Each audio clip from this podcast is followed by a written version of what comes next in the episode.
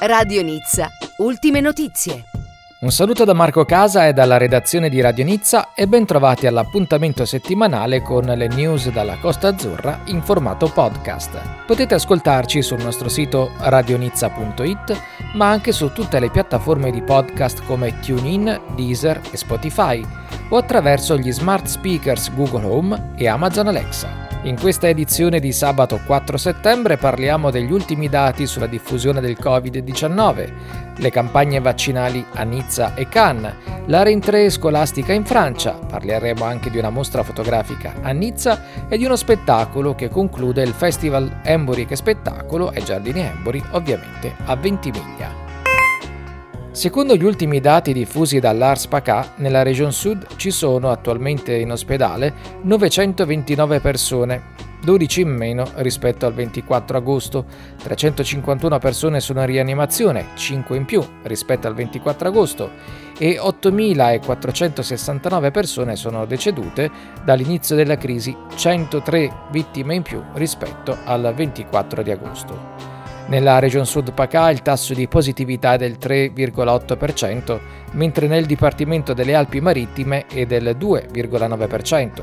Sempre nelle Alpi Marittime il tasso di occupazione dei posti letto nei reparti di rianimazione è dell'85%, con 9 persone in meno in rianimazione e 4 in più nei reparti Covid e 26 vittime in più tra il 24 e il 31 agosto una situazione sostanzialmente stabile confortata da quasi 3 milioni e 200 mila persone che hanno completato il ciclo vaccinale, di cui il 52% donne e il 48% uomini. A proposito di campagna vaccinale, il sindaco di Cannes, David Lisnar, ha annunciato che inizierà in città la vaccinazione dei ragazzi tra i 12 e i 17 anni su base volontaria, visto che dal 30 settembre per loro sarà obbligatorio in Francia il pass sanitario. Inoltre inizieranno le iniezioni delle terze dosi alle persone con più di 65 anni con patologie e comorbidità che hanno fatto la seconda dose almeno sei mesi fa. Luogo principale per i vaccini a Cannes resta il Palais des Festival,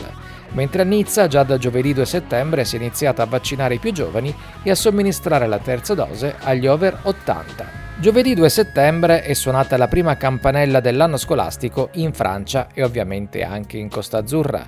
A Nizza il sindaco Estrosi, insieme all'assessore all'istruzione Jean-Luc Gaiolot, sono andati a salutare gli alunni della Mantega di Avenue de Pessicar, scuola diretta da Bertrand Gherardi, che conta 282 allievi, una scuola scelta in rappresentanza degli oltre 35.000 studenti della città metropolitana. A Cannes, il primo cittadino David Lisnar, nei giorni scorsi in una conferenza stampa dedicata alla Rentrée, ha elencato gli obiettivi di questo nuovo anno scolastico, la lotta al Covid-19, la ristrutturazione degli edifici scolastici, l'inclusione dei bambini con disabilità e la sensibilizzazione su tematiche legate all'ambiente. Parliamo di mostre fotografiche, resterà aperta al pubblico fino al prossimo 12 settembre a Nizza l'esposizione Charles Beber, Chasseur d'Images un itinerario di un giornalista, reporter e fotografo con una selezione di 90 foto raggruppate per aree tematiche da scoprire alla galleria del Museo Charles Negre.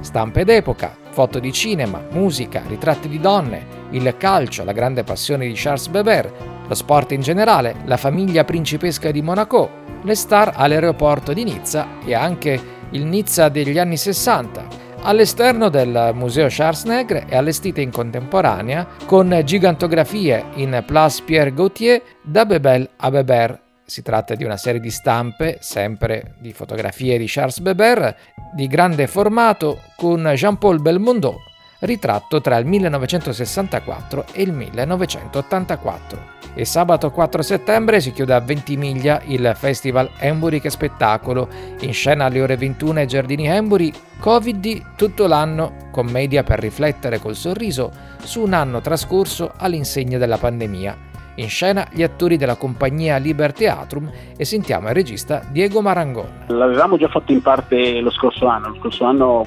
abbiamo praticamente eh, avuto un andamento ridotto. Eh, nel senso che abbiamo fatto pochissime serate, però avevamo già dedicato al tema del, del Covid, diciamo, in maniera un po' ironica per drammatizzare un po' la situazione del nostro spettacolo. Il titolo era stato Cupid 19 uomini e donne nel tempo del coronavirus.